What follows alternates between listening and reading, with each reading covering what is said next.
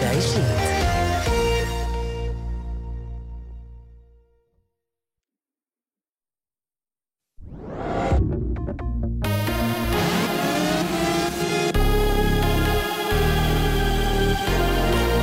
גלי צה"ל השעה שמונה, כאן גוני כהן עם מה שקורה עכשיו.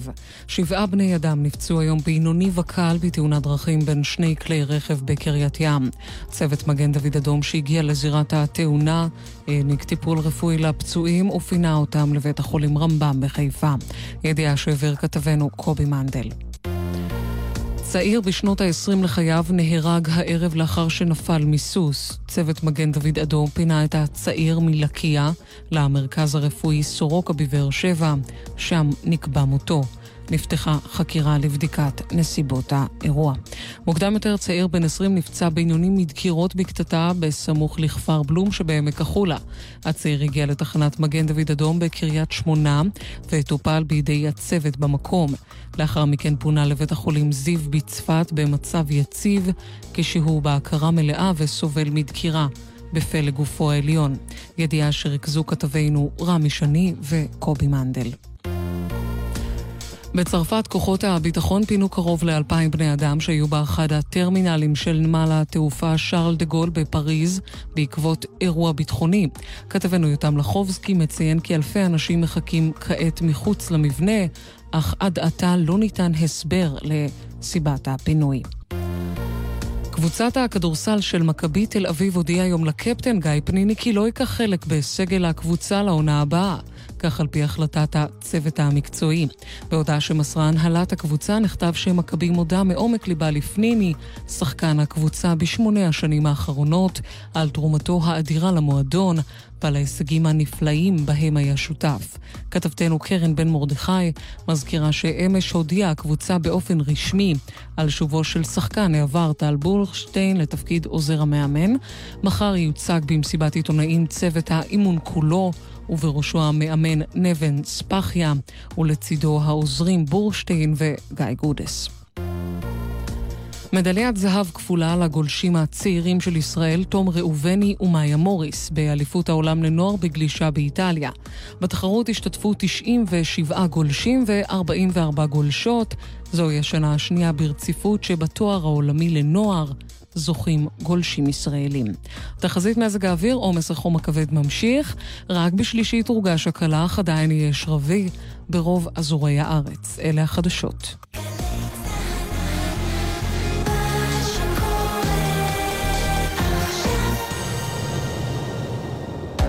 עכשיו בגל"צ, טלי ליפקין-שחק.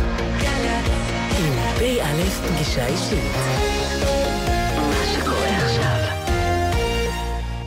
כמה דברים שאתם צריכים לדעת על הפרופסור יובל שני. הוא נולד בשנת 1969 בראשון לציון וגדל ביישוב עומר. בשנת 1987 התגייס לגבעתי, ולאחר שעבר קורס חובשים בוועד 10, המשיך בתפקידי הדרכה. את רוב שנות שירותו הצבאי עשה שני בשנות האינתיפאדה הראשונה. לפרופסור יובל שני, תואר ראשון במשפטים מהאוניברסיטה העברית, תואר בלימודי משפט בינלאומי מאוניברסיטת ניו יורק, ואת הדוקטורט שלו, שעסק בנושא מרוץ סמכויות בין בתי דין בינלאומיים, קיבל בשנת 2001 מאוניברסיטת לונדון. לאורך השנים הוא שימש מרצה בכיר למשפטים באוניברסיטת תל אביב, מרצה בפקולטה למדעי החברה באוניברסיטה העברית, ועמית בבית הספר למשפטים באוניברסיטת הרווארד.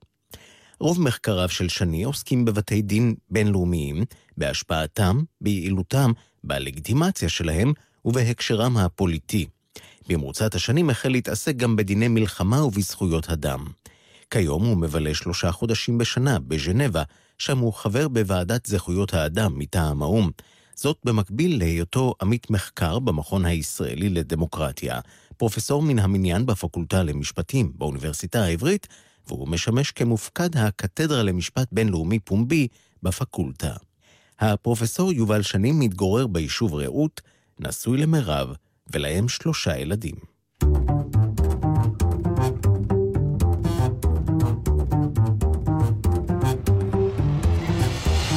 פגישה אישית, פא', פרופסור יובל שני, שלום לך. שלום לך. פרופסור למשפט בינלאומי באוניברסיטה העברית, חוקר בכיר במכון הישראלי לדמוקרטיה, וגם חבר בוועדה לזכויות האדם של האו"ם, ועם זה אנחנו מתחילים. בתחילת אה, חודש יוני ביקרה בארץ שגרירת אה, ארה"ב באו"ם ניקי היילי, ולביקור הזה קדם מאמר שהיא פרסמה בוושינגטון פוסט, היא תקפה שם את אה, מועצת האו"ם לזכויות האדם, כן. שמונעת לדבריה משיקולים פוליטיים, מגנה את ישראל בשעה שהיא מגבה מדינות מפרות זכויות אדם בבוטות חסרת בושה. היא צודקת?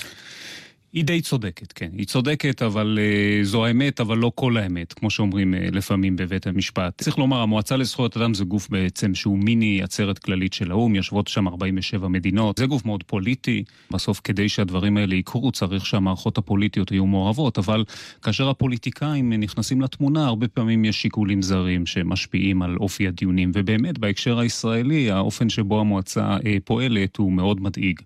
כי המועצה בעצם אה, עוסקת בישראל בהיקפים אה, לא מתקבלים על הדעת. אז נכון שפעם זה היה 60% מההחלטות של המועצה עסקו בישראל, היום זה רק 20%, אבל זה עדיין אה, מספרים בלתי נתפסים. עכשיו, למה זה לא כל האמת? כי צריך לומר שהמועצה גם עושה הרבה דברים אחרים. וחלק מהדברים שהמועצה עושה הם דברים מאוד חשובים. למשל? המועצה למשל מינתה ועדות חקירה לדון במצב בסוריה. המועצה מינתה ועדות חקירה לדון במצב בצפון קוריאה. גופים לבדוק את הטבח שבוצע המועצה בסרי לנקה ב-2008. המועצה קידמה אה, אה, מינוי של נציב אה, שיגן על זכויות הומוסקסואלים בכל העולם. אז זה נכון שההליך הפוליטי הזה אה, מוביל לפעמים, אה, בהקשר הישראלי, לפעמים לתוצאות מעוותות, אבל זה לא נכון לומר שכל מה שהמועצה עושה מנקודת ראות של אה, זכויות אדם הוא בהכרח אה, אה, מעוות. נעשה רגע סדר להדיוטות אה, כמוני. בהבדל בין הוועדה למועצה, כי אתה חבר בוועדה. נכון, נכון. זה, אלה הם באמת שני גופים אה, נפרדים. הוועדה קיימת uh, הרבה יותר שנים מהמועצה. המועצה הוקמה לפני כעשר שנים. הוועדה קיימת מאז uh, אמצע שנות ה-70. הן שתיהן יושבות uh, בז'נבה? הן שתיהן יושבות בז'נבה, אבל במקומות נפרדים בז'נבה. אחד יושב במטה האו"ם ואחד יושב במקום אחר. אנחנו יושבים במקום אחר בז'נבה. יש, יש משמעות להבדל כן, הגיאוגרפי כן, הזה למיקום. יש, נכון, אנחנו לא יושבים בצד הפוליטי של ז'נבה, אלא בצד המקצועי של ז'נבה. באמת, אנחנו ועדה של 18 משפטנים. אה, ומה שאנחנו עושים, אנחנו מופקדים על יישום של אמנה אחת. יש אמנה ספציפית שכמעט כל מדינות העולם הצטרפו אליה, 169 מדינות, כולל ישראל. אבל זו אמנה מאוד חשובה, זו אמנה שעוסקת בהגנה על זכויות יסוד, על זכות חופש ביטוי, על הזכות לחיים, על הזכות לחירות, אה, על הזכות לשוויון.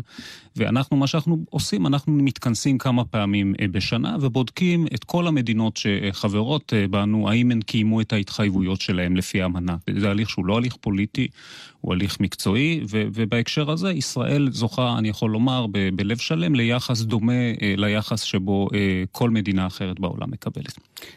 אני מבקשת להתעכב איתך על שני דברים בעקבות מה ששמענו עכשיו. האחד נוגע לטענה שהמועצה לזכויות אדם של האו"ם כלפי ישראל איננה הוגנת. אבל הטענה אולי אמורה להיות רחבה יותר, לא רק שהיא לא הוגנת כלפי ישראל, אלא היא לא אוכפת את אה, העקרונות ואת היסודות של זכויות אדם על מדינות אחרות שחברות בה. זאת אומרת, בלי שום קשר לישראל, לא בהשוואה. אז זה עניין אחד. והדבר השני, ונידרש אליו אחרי שתשיב לי על זה, זה לגבי הוועדה, להיות חבר, שישראל חברה בוועדה כזאת או בוועדות אחרות מהסוג הזה, זה מאוד מחייב. זה, זה גם מחייב את ישראל לנהוג על פי אותן, אותם אה, עקרונות. כן, אז לגבי ההערה הראשונה שלך צודקת לגמרי. הבעיה שלנו עם המועצה היא בעיה כפולה. זו אכיפת יתר כלפי אה, ישראל, על מה שמגיע לישראל ועל מה שלא מגיע לישראל, אבל גם אכיפת חסר כלפי הרבה מאוד מדינות שמגיע להם שהמועצה תעסוק בהן בצורה הרבה יותר אינטנסיבית, כמו רוסיה, כמו, כמו סין, אה, כמו מדינות אחרות.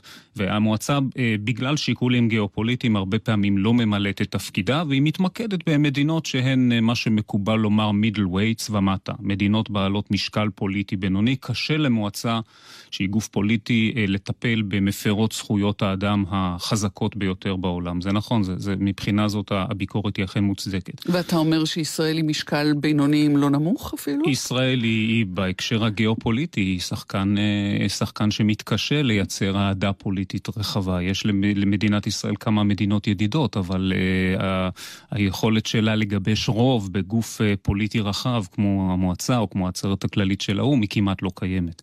ולכן למרות שישראל עושה עבודה דיפלומטית מאוד, מאוד קשה ולפעמים משיגה תוצאות יפות, באופן נקודתי, התמונה הדיפלומטית הכללית היא עדיין תמונה קשה. אני יושב בוועדה לא כנציג ישראל, אלא אני יושב כמומחה, אבל מדינת ישראל נאבקה מאוד קשה על מנת שאני אבחר, ולכן יש, אני חושב, כאשר ישראל הופיע בפני הוועדה, אני חושב שלעובדה שיש נציג ישראלי שיושב בוועדה היה משקל במובן זה שישראל ייחסה אה, הרבה מאוד חשיבות לתהליך הזה. הייתה משלחת בראשות מנכ"ל משרד המשפטים, המשנה ליועץ המשפטי לממשלה, שגריר בז'נבה. היה ברור שישראל מייחסת חשיבות רבה לתהליך הזה של הבחינה של הרקורד שלה, ואני חושב שחלק מהחשיבות הזאת נובעת מה, מהאחריות שהיא מרגישה בכך שיש נציג ישראלי בוועדה. אגב, יש נציגה ישראלית, צריך לומר, גם בוועדת או"ם אחרת שעוסקת במניעת אפליית נשים, פרופסור רות אלפרין קדרי, מאוניברסיטת בר אילן. ועדיין זה אומר שכשישראל חברה בוועדה כזאת, אה, זה מחייב את ישראל לעיקרים המקודשים של זכויות אדם. זה לא תמיד נוח. ישראל הצטרפה בשנת 1991 לאמנה. אותה אמנה שהזכרתי, ולכן ההתחייבות של ישראל היא לא תלויה בכך שאני יושב בוועדה או לא יושב בוועדה. ישראל חתמה על אמנה בינלאומית כמו רוב מדינות העולם, שבה במסגרת האמנה היא התחייבה לכבד זכויות אדם בסיסיות, וצריך לומר שכאשר הממשלה, אה, שהייתה אגב ממשלת ליכוד בשעתו, כאשר היא בחרה להצטרף לאמנה, התפיסה של הממשלה הייתה שהאמנה הזאת משקפת ממילא את ההסדרים הקבועים בחוק הישראלי, כך שהרעיון של זכויות אדם הוא רעיון שיש לו ביטוי בחוק הישראלי, יש לנו חוקי יסוד, יש לנו חוקים, יש לנו פסיקה של בתי משפט, ויש לנו אמנה בינלאומית, כך שלא חסר מקורות. לחובה שלנו, למחויבות שלנו, אה, לנורמות הללו. השאלה לגבי ישראל, אבל צריך לומר, גם לגבי מדינות אחרות. קיים פער הרבה פעמים בין ההתחייבויות של המדינות אה, לבין היישום.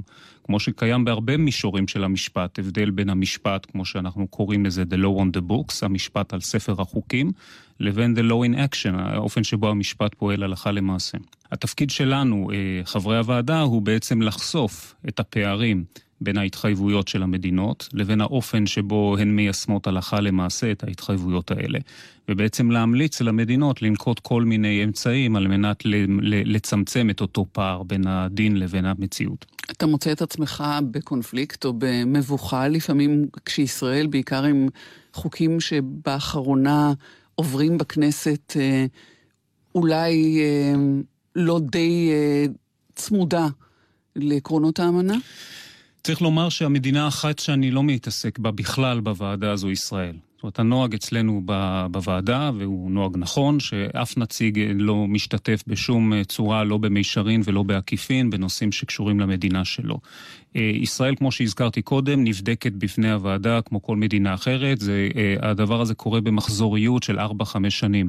אז אה, לא הייתה לנו, לוועדה לא הייתה עוד הזדמנות לדון בגל האחרון של חקיקה, שבאמת אה, כמשפטן שעוסק בזכויות אדם, מעלה הרבה מאוד שאלות, ואני מניח שגם הוועדה, כאשר ישראל תופיע בפניה, תאמת את ישראל עם הביקורת ותדרוש הסברים לאופן שבו החוקים האלה מתיישבים עם המחויבויות של ישראל.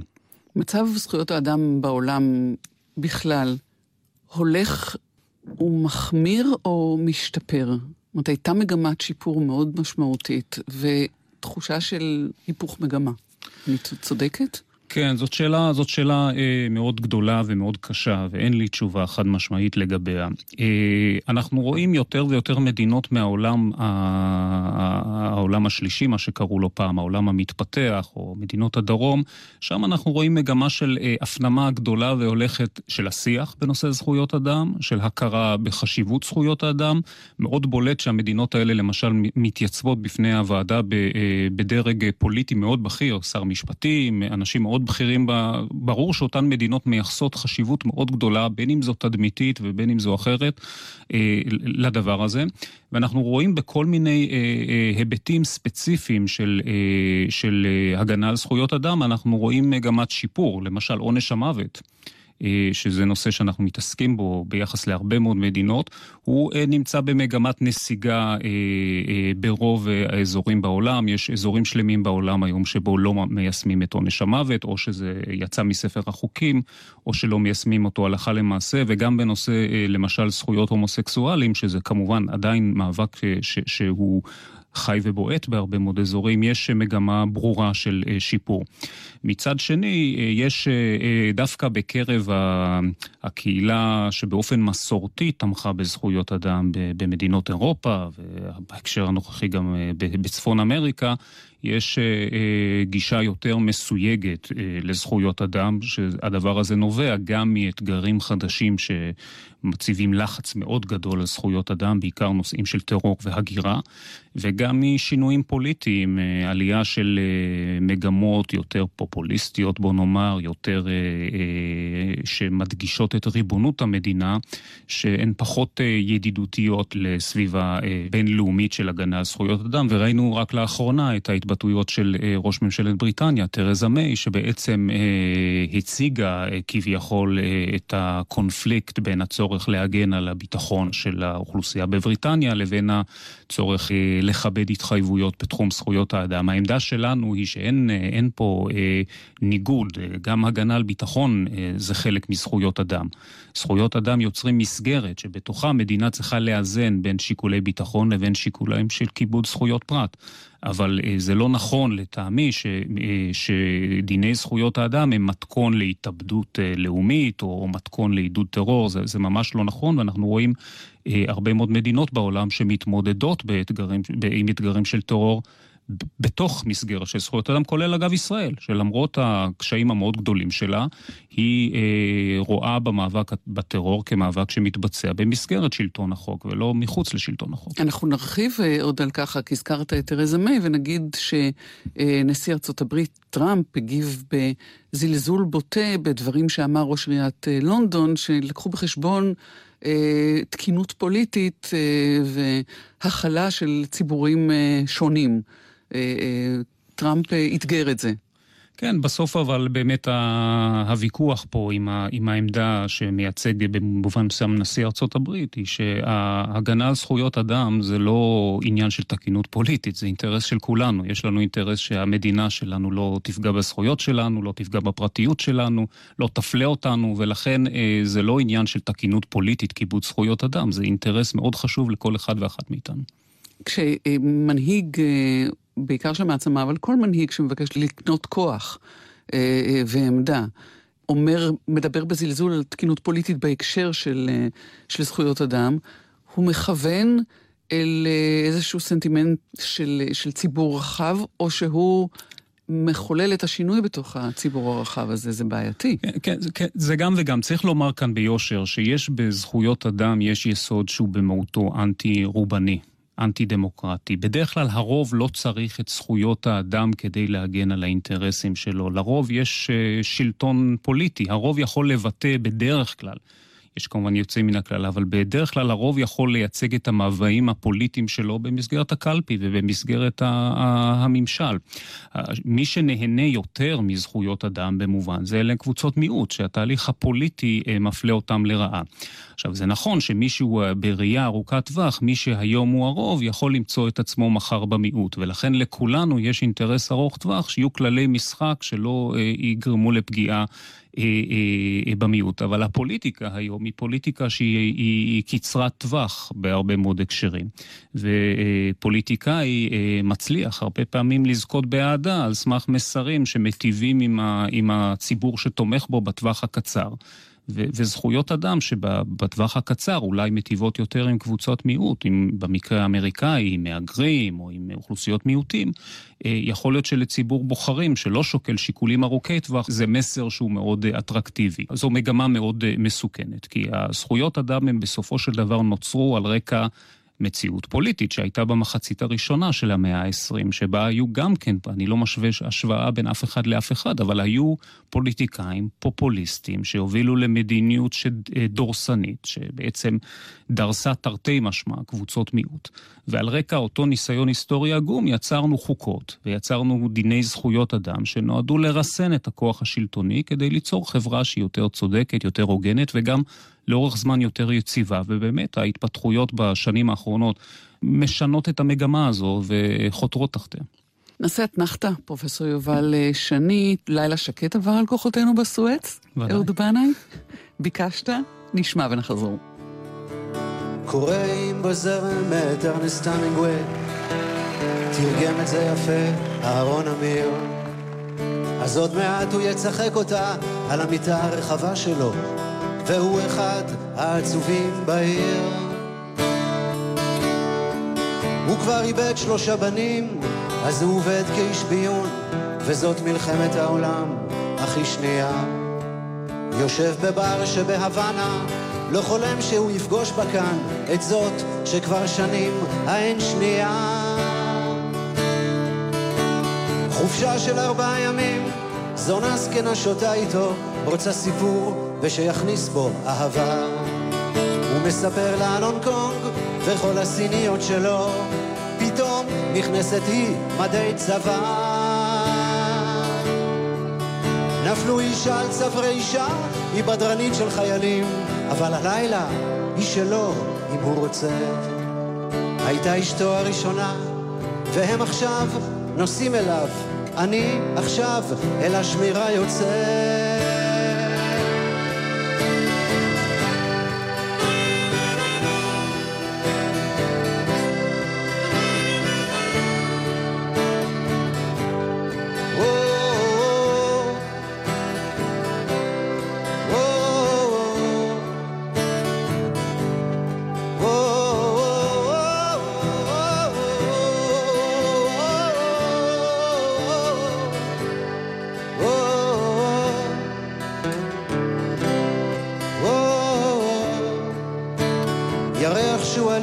מרביץ בהיר את כל העיר, ההר, הים, גזרת המגננה. מצלצל הטלפון ומודיעים שכנראה חוליית אויב אחת הסתננה. הלוך חזור עם המשקפת שנמשכת אל הירח כמו הים, אך שום תנועה אינה נראית. לך לך שרים לי במצעד הפזמונים הייתי טס, לא רק הולך מכאן כעת.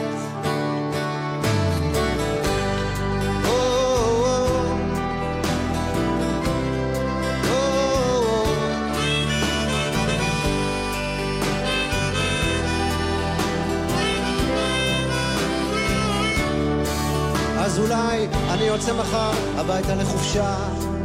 אני נצמד אל המשקפת, לא לחשוב. באוהל מחכים לי אור, ותה פלחי תפוח, וסיגריה, וסיפור חזק וטוב.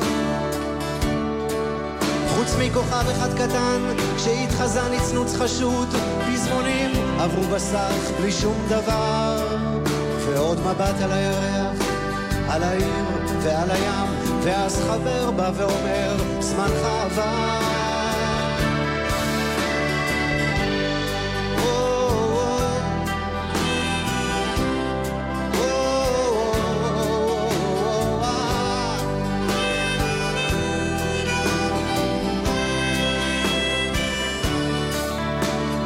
נפלו שנתי פלחי תפוח, עוד ארבע חמש סיגריות, כי פתאום נתקע לי כאן השיר. אבל עכשיו הוא יצחק אותה על המיטה הרחבה שלו, והוא אחד העצובים בעיר.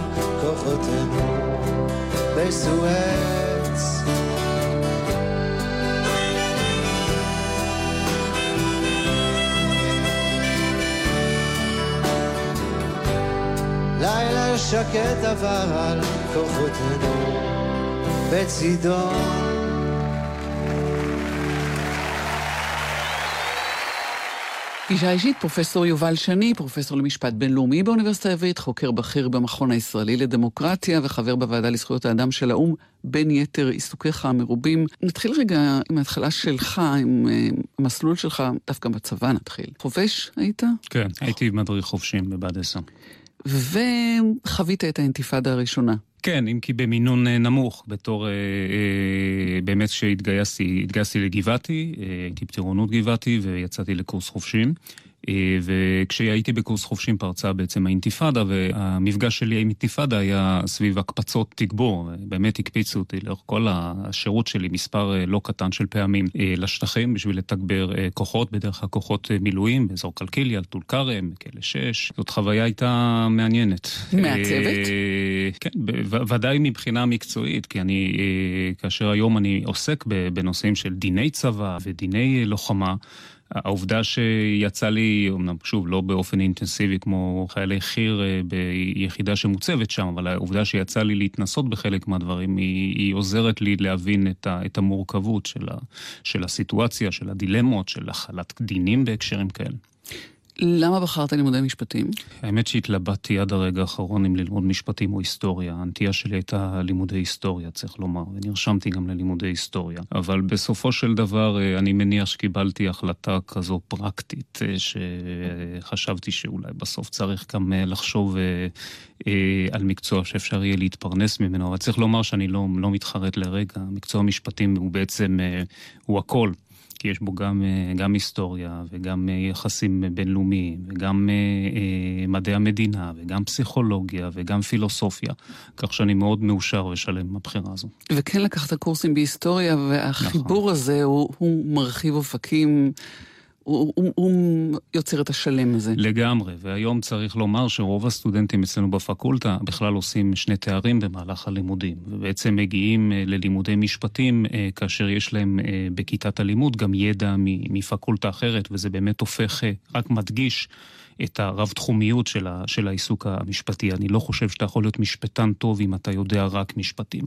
אתה צריך בעצם אה, לבוא עם אופקים רחבים יותר, כך שמבחינה זו זה, לי זה מאוד תרם, ואני בטוח שגם לסטודנטים הנוכחיים שלנו השילובים האלה מאוד תורמים. אתה מדבר על אה, הסטודנטים שלכם, שזוהי האוניברסיטה העברית, שרק באחרונה אה, למדנו שהיא מדורגת מקום 145 בעולם, שזה מרשים מאוד, אבל הארץ מלאה אה, בתי ספר, מכללות, אה, כן.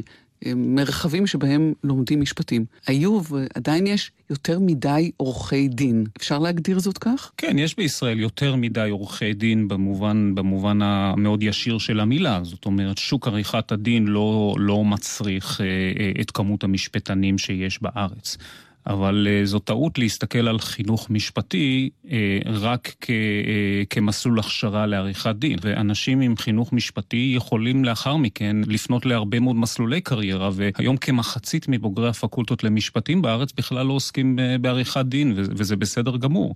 חלקם הולכים למגזר העסקי, וחלקם הולכים לפוליטיקה, וחלקם הולכים לשירות הציבורי. אני רואה באופן כללי בברכה את פתיחת שערי המקצוע, ואת העובדה שהרבה מאוד ישראלים שבעבר לא יכלו לקבל של אה, הכשרה כזאת מקבלים אותה. ללשכה כרגולטור יש לה חובה להבטיח שמי שאכן נכנס בשערי המקצוע עצמו, הוא באמת עומד בדרישות. הביקורת שיש לי ולאחרים על מבחני הלשכה במתכונתם הנוכחית היא שהם אה, אה, מדגישים את הטפל אה, במקצוע עריכת הדין, את כללי הפרוצדורה, ולא את העיקר. והעיקר הוא בעצם המחויבות לשלטון החוק, היכולת לנתח אה, סיטואציות מורכבות בכלים משפטיים, החיבור בין, ה, בין, ה, בין המשפט למציאות, האפשרות להסתכל באופן ביקורתי על המשפט. כבר בשנה הבאה תיכנס מתכונת חדשה לבחינות הלשכה, שהיא יותר אה, עוסקת במהות של הדין. ואני מקווה ש, שהמתכונת הזו אה, אה, תשיג טוב יותר את, ה, את הסינון, כי הסינון בשביל לסנן הוא לא ערך לגיטימי, הסינון הוא לגיטימי אם הוא באמת אכן מהווה סוג של בקרת איכות. במתכונת הנוכחית אני חושב שזה בעיקר בודק את היכולת לשנן, אה,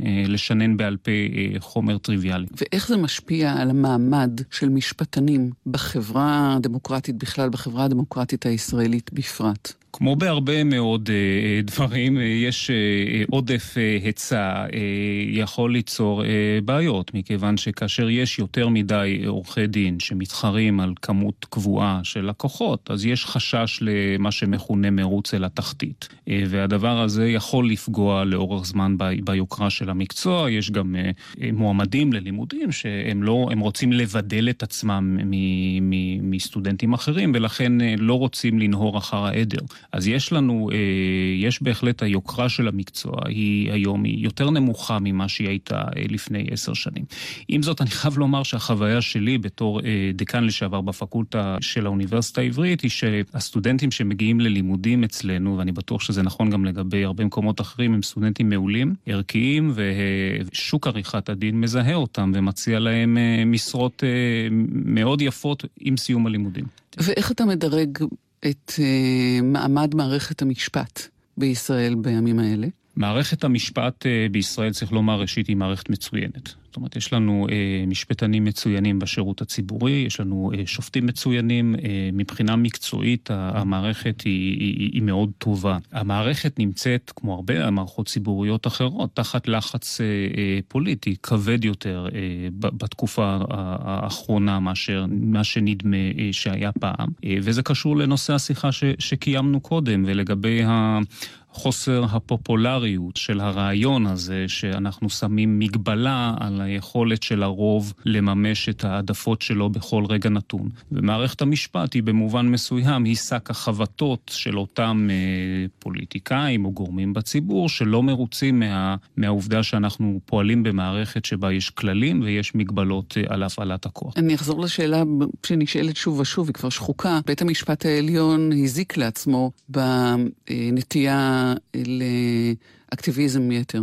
בית המשפט של ישראל, צריך לומר, הוא בית משפט חריג בעולם. אין בית משפט אה, אה, שנטל על עצמו אה, אה, אחריות כל כך כבדה, אבל צריך לומר, גם המציאות בישראל היא מציאות חריגה, היא מציאות שבה בעצם אנחנו נדרשים להפעיל אה, את שלטון החוק בתנאים של מלחמה, של, של סכסוך, של שליטה בעם אחר, כך שמבחינה זו ה, ה, התפקיד שבית המשפט אה, נטל לעצמו הוא גם אה, אה, נובע מהקשיים של המציאות וגם צריך לומר מהחוסר יכולת של המערכת הפוליטית לייצר הכרעות בנושאים דרמטיים כמו גיוס בני ישיבות. בסופו של יום המשפט מתערב, כמו בהרבה, בהרבה מקרים, כאשר יש ואקום במערכות אחרות.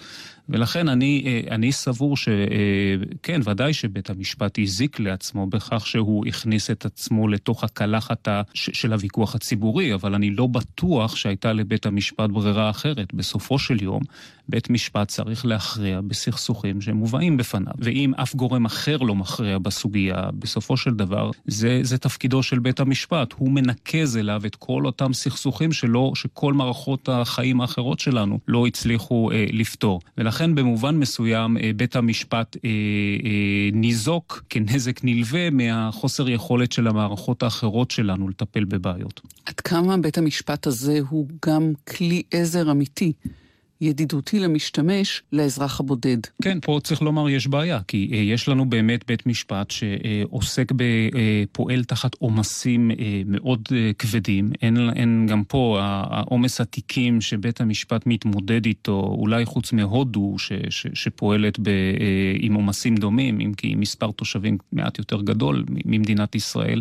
אין בית משפט אחר שאני מכיר שפועל, ב, אני מדבר כרגע על בית המשפט העליון, אבל זה נכון גם במובן מסוים לערכאות אחרות. העומסים על בית המשפט הם מאוד גדולים, בין היתר כי בית משפט עוסק גם בנושאים ציבוריים וגם בנושאים פרטניים, ובסופו של דבר השמיכה קצרה, ואכן אה, יש אה, אה, ההתמשכות הליכים, התמשכות ערעורים, היא תופעה, היא תופעה מדאיגה.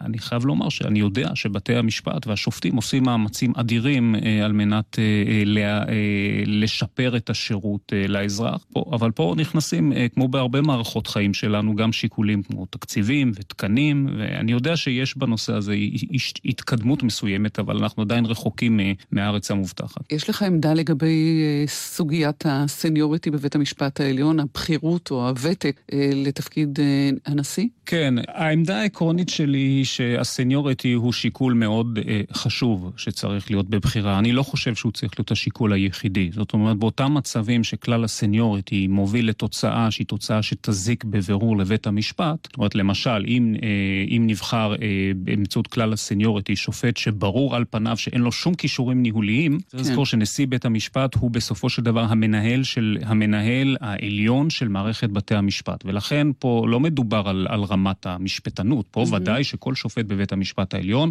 הוא מתאים לעמוד מבחינה מקצועית בראש המערכת.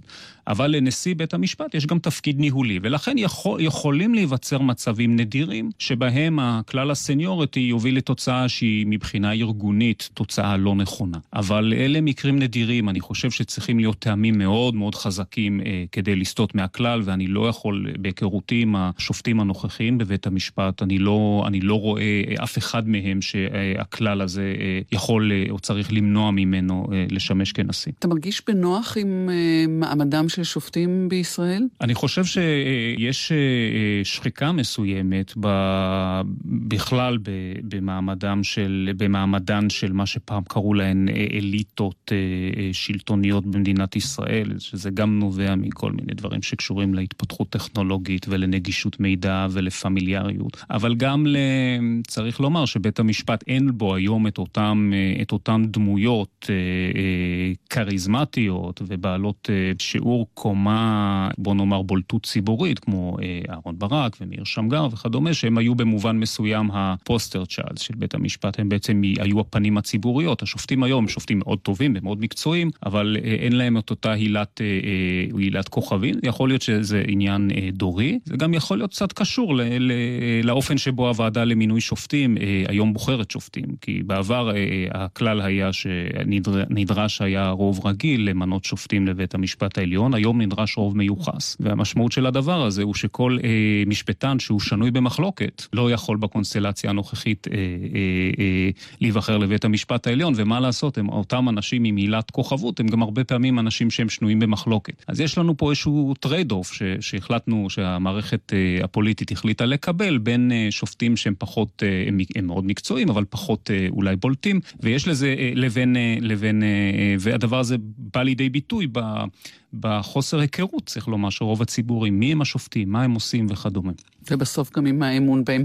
נעשה אתנחתא, פרופסור יובל שני, ביקשת ברוס פרינגסטין שר Thunder Road, נשמע ונחזור.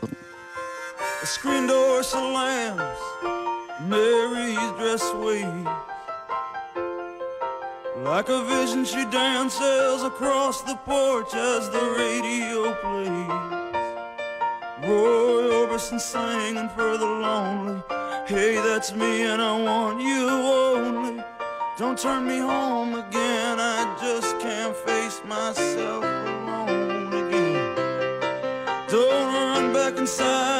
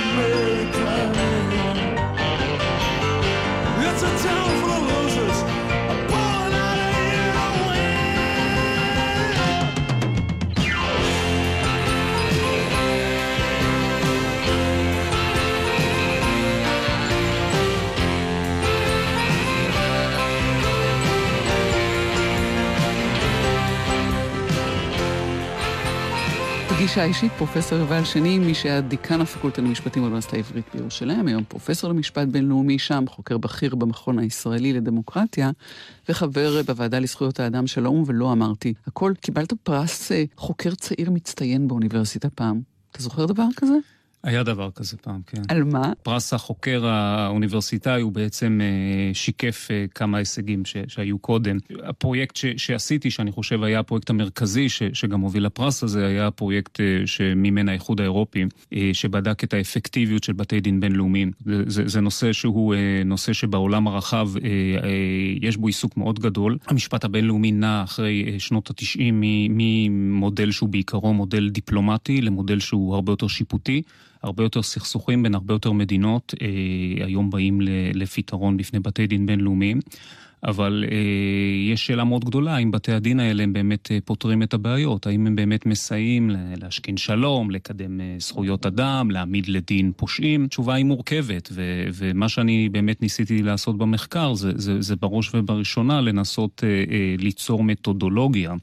להעריך מה זו יעילות של בית דין. אה, כי בעבר רוב הכתיבה בתחום ניסתה אה, למדוד את היעילות של בית הדין לפי מדדים כמותניים, כמו כמה תיקים אה, בית הדין מטפל, כמה, כמה זמן לוקח לו לטפל בתיקים, האם מצייתים להחלטות שלו או לא מצייתים. והתפיסה שלי הייתה תפיסה אחרת, התפיסה שלי הייתה תפיסה שמבוססת על כתיבה דווקא של, לא במשפטים אלא בסוציולוגיה ארגונית. שאומרת בעצם הצלחה של גוף נמדדת לפי היעדים של הגוף, ולכן אנחנו צריכים אה, לבדוק בעצם מה המטרה של בתי הדין. ולפעמים, למשל, הראיתי שבהקשר של דיני סחר, אה, סכסוך שהיה תלוי ועומד 15 שנה בפני בית הדין, דווקא נתפס על ידי הצדדים כסכסוך שהטיפול בו היה מאוד יעיל. כי בהקשר הזה האינטרס של הצדדים היה פשוט אה, לקחת בעיה, לשים אותה בצד, ולא לתת לאותה בעיה להפעיל על כל מערכת המסחר שלהם. או בהקשר של אה, בית הדין הפלילי בהאג, אולי התיק הכי, שבו בית הדין היה הכי יעיל, זה דווקא התיק שהוא לא ניהל מעולם, וזה התיק בקולומביה. עצם האיום בפתיחת הליכים משפטיים בקולומביה הובילה את הממשלה שם לחוקק חוקים אה, שנועדו להעמיד לדין גם אנשי צבא וגם אנשי אה, מיליציות. כך שהטענה שלי הייתה שהבדיקה של יעילות של בתי דין היא, היא הרבה יותר מורכבת והרבה יותר צריכה להיות רכה מאשר הבדיקה הכמותנית. אז נדבר אולי על ועדות אה, חקירה והאפקטיביות, מידת היעילות כן. שלהן בהקשר הישראלי, בהקשר של משפט בינלאומי והחשיפה שישראל נחשפת לאותם אה, בתי דין. ועדות חקירה, אה, לשיטתך, מנטרלות חלק מן האיום הזה, או מן הקושי הזה. ועדות חקירה הן ועדות שבעצם אה, יש להן תפקיד אה, מוצהר, שזה בעצם אה, לברר מה היו העובדות. והתוצרים שלהם לאחר מכן נכנסים לתוך תהליכים אחרים ויכולים ליצור השפעה. אבל אה, באמת גם, גם לגבי ועדות צריך לבדוק לא רק את, ה, את ההצלחה שלהם במובן הישיר, האם הם באמת ייצרו מסקנות אה, שהן נכונות או לא נכונות, שכן עזרו להוריד אה, את גובה הלהבות או לא הצליחו להוריד את גובה הלהבות, אלא גם האם עצם קיום החקירה גרמה לתהליכים אחרים. למשל, אני אתן דוגמה מאוד קונטרוברסלית, מאוד שנויה מחלוקת בהקשר הישראלי, ועדת גולדסטון. שהיא ועדה שפרסמה דוח מאוד קשה מנקודת הראות של ישראל אחרי אה, עופרת יצוקה. אה, והיו בה ממצאים שאני חושב שהם ממצאים שגויים. אומרת, הטענה הבסיסית בדוח גולדסטון, שישראל באופן מכוון פגע באזרחים פלסטינים, היא, היא לטעמי טענה שקרית, וגם גולדסטון עצמו התנער ממנה. אבל עם זאת, הדוח הזה אה, כן שיקף למדינה אה, נקודה מאוד חשובה, שהיא כביכול לא הייתה בליבת הדוח, אבל אה, אני חושב שיש לה חשיבות ארוכת טווח, וזה אה, איכות החקירות הצה"ליות. הדוח התריע על כך שבצבא אה, מתייחסים, אה, מעניקים אה, משקל מופרז, לתחקיר היחידתי אה, לאחר אירועים, כאשר באים להחליט האם יש מקום לפתוח בחקירה פלילית.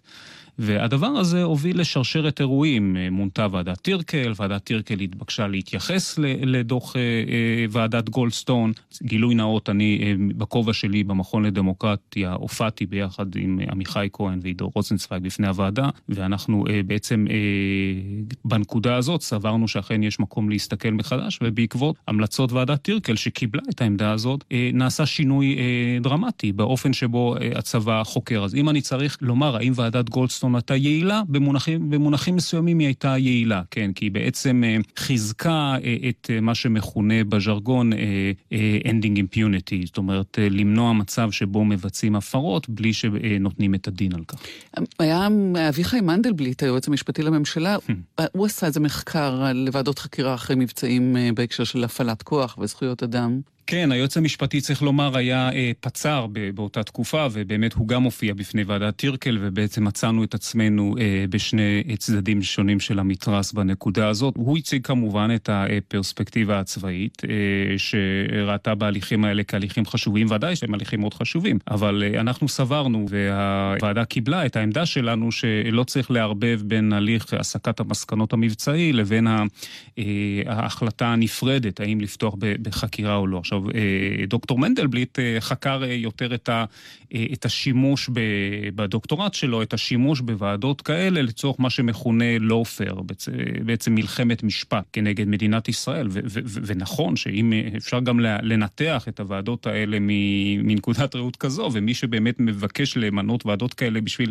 להזיק למוניטין של מדינת ישראל, יכול להיות שמבחינת ועדת גולדסטון יכול לסמן לעצמו הצלחה, כי הדוחות האלה הם דוחות שבאמת מציירות את ישראל. ישראל באור אה, לא מחמיא אה, וגורמות לנזק. מצד שני, חוסר שיתוף פעולה עם ועדות כאלה רק יכול להזיק לעניין הישראלי. אז, אז זה, ויכוח, אה, זה ויכוח גדול וארוך. העמדה הבסיסית שלי היא שישראל צריכה בכל פורום לטעון את טענותיה ולנסות להגן ולמזער נזקים.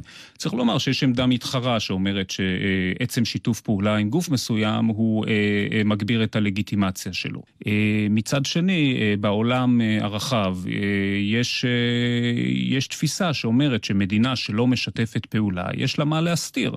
ולכן, אה, לתפיסתי, אי שיתוף הפעולה בדרך כלל גורם ליותר נזק מתועלת. יש גם כאן, אה, גם בעניין הזה צריך להיות פרגמטיים. יש מקרים שבהם אה, ההליך הוא כל כך מוטה, ההליך הוא כל כך בלתי מתקבל על הדעת, שגם אני סבור שלא צריך לשתף איתו פעולה. ישראל לא צריכה, למשל, להופיע בפני מועצת זכויות האדם, כאשר היא מקיימת סעיף נפרד באג'נדה שעוסק במדינת ישראל. זה באמת אפליה בוטה.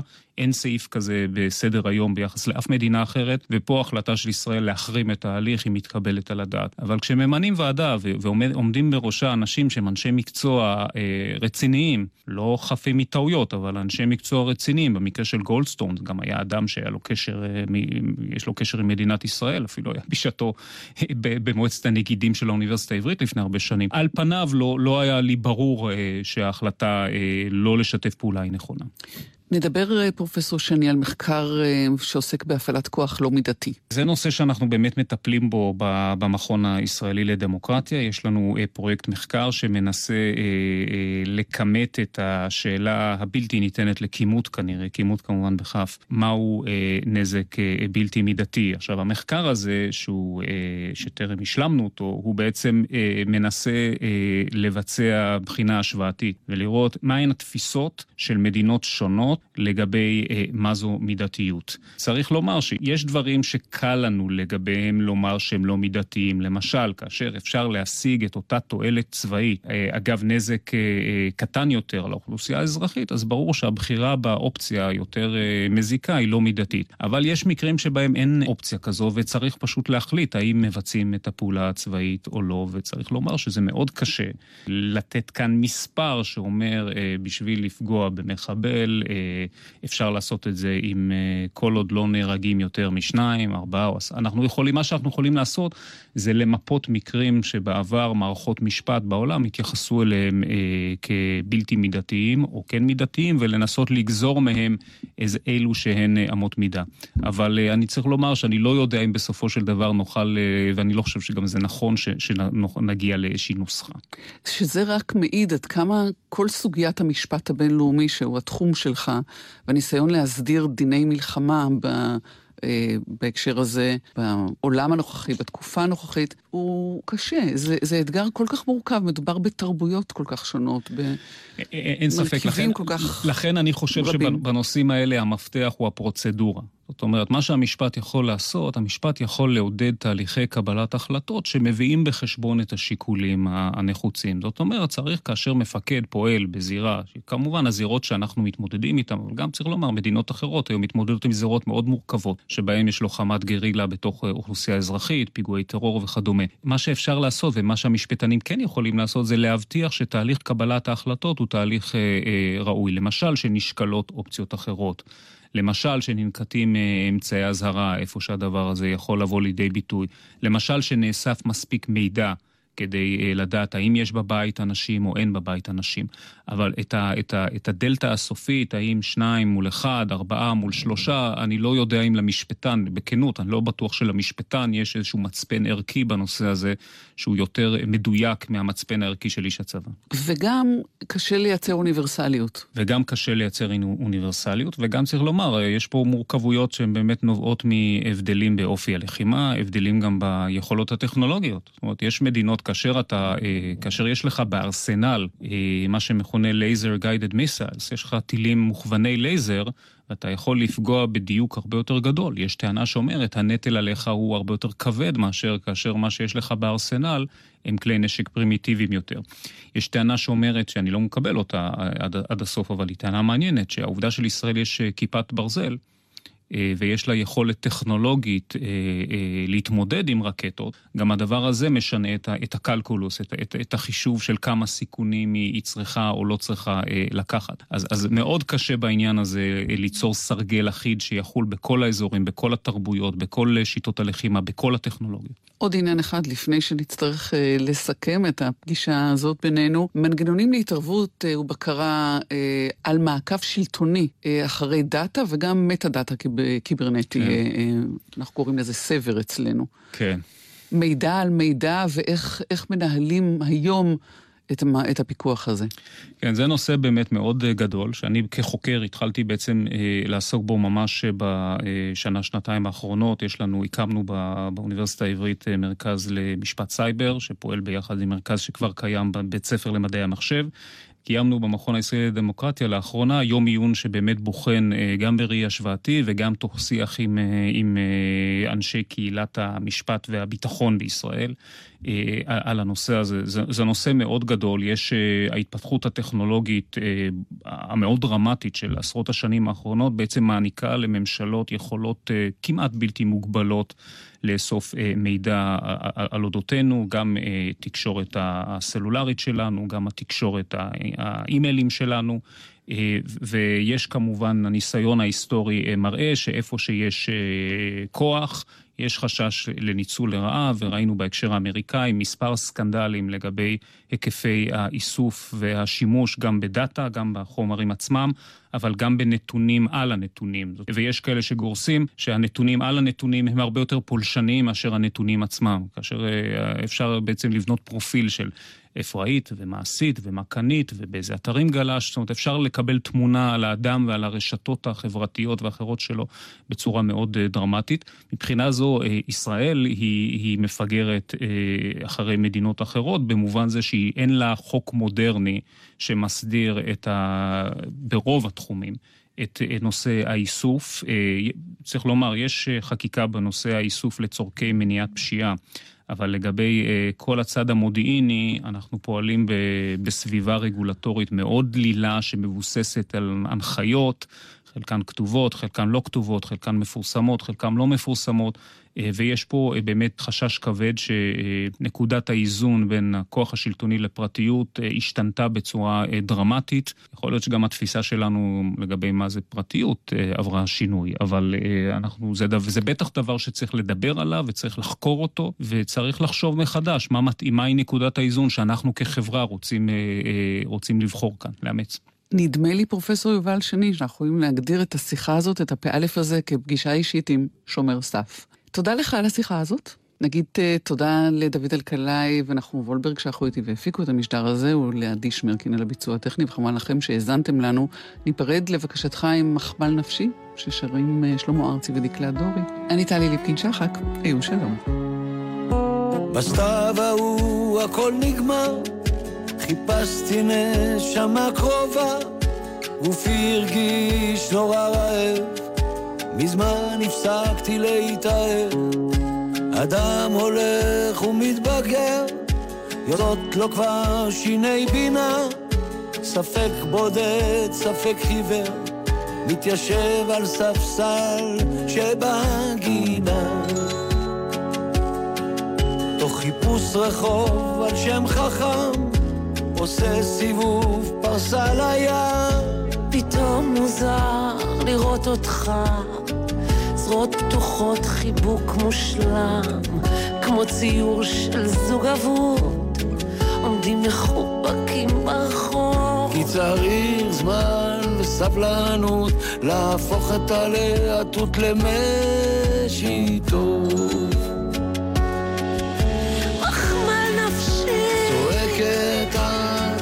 זוכר צלקת על היד. מחמל נפשי. אומרת את. שיער חניה לבן כמעט. יורדים בשביל למסוכן. לשעבר היה פה יד. אל תשרפי את הקשרים, כמו בגדות של מבוגרים.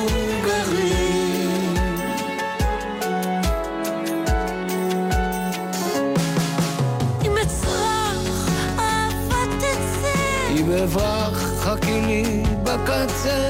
אם אבכה מה יצא לי מזה? אם אשתגע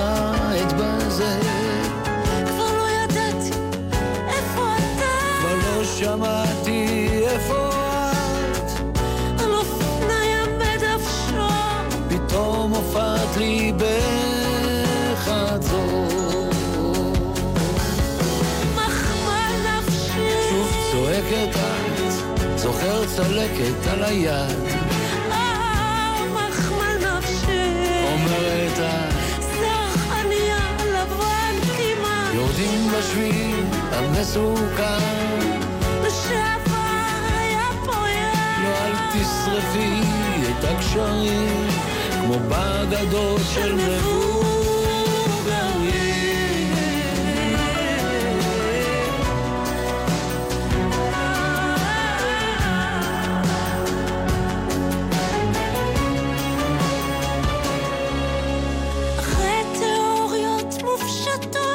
שהכל זה מלמעלה, או שהארץ כבר איבדה זהות, שקשה לתקן את הטעות. מצאתי לי אותך פתאום, רגשות קרים הפכו לחור. מחמל נפשי, הכל נפתח. חזרנו שוב להיות ביד. מחמל נפשי. שוב צועקת את, זוכר צלקת על היד.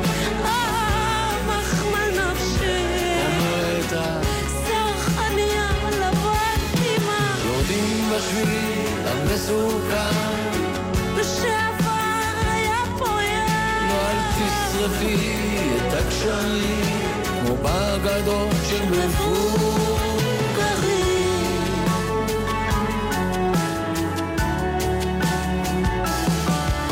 מחמל נפשי. מחמל נפשי.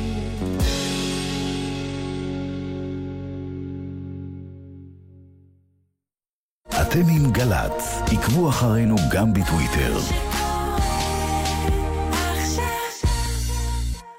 האיש המבוגר הזה, העומד במעבר החצייה, יכול היה להיות סבא שלך. לא תעצרי לו? אילו התייחסנו לכל הולך רגל כאל בן משפחה, היינו מצילים חיים. מהיום כולנו נלחמים על החיים. יחד עם הרשות הלאומית לבטיחות בדרכים. הייתם עדים לאירוע? נקלעתם להתרחשות מסקרנת? ספרו לנו ונשדר לכולם. המסלול האדום של גל"צ לחדשות שלכם 03 512 6789 או בדואר האלקטרוני אדום כרוכית glz.fm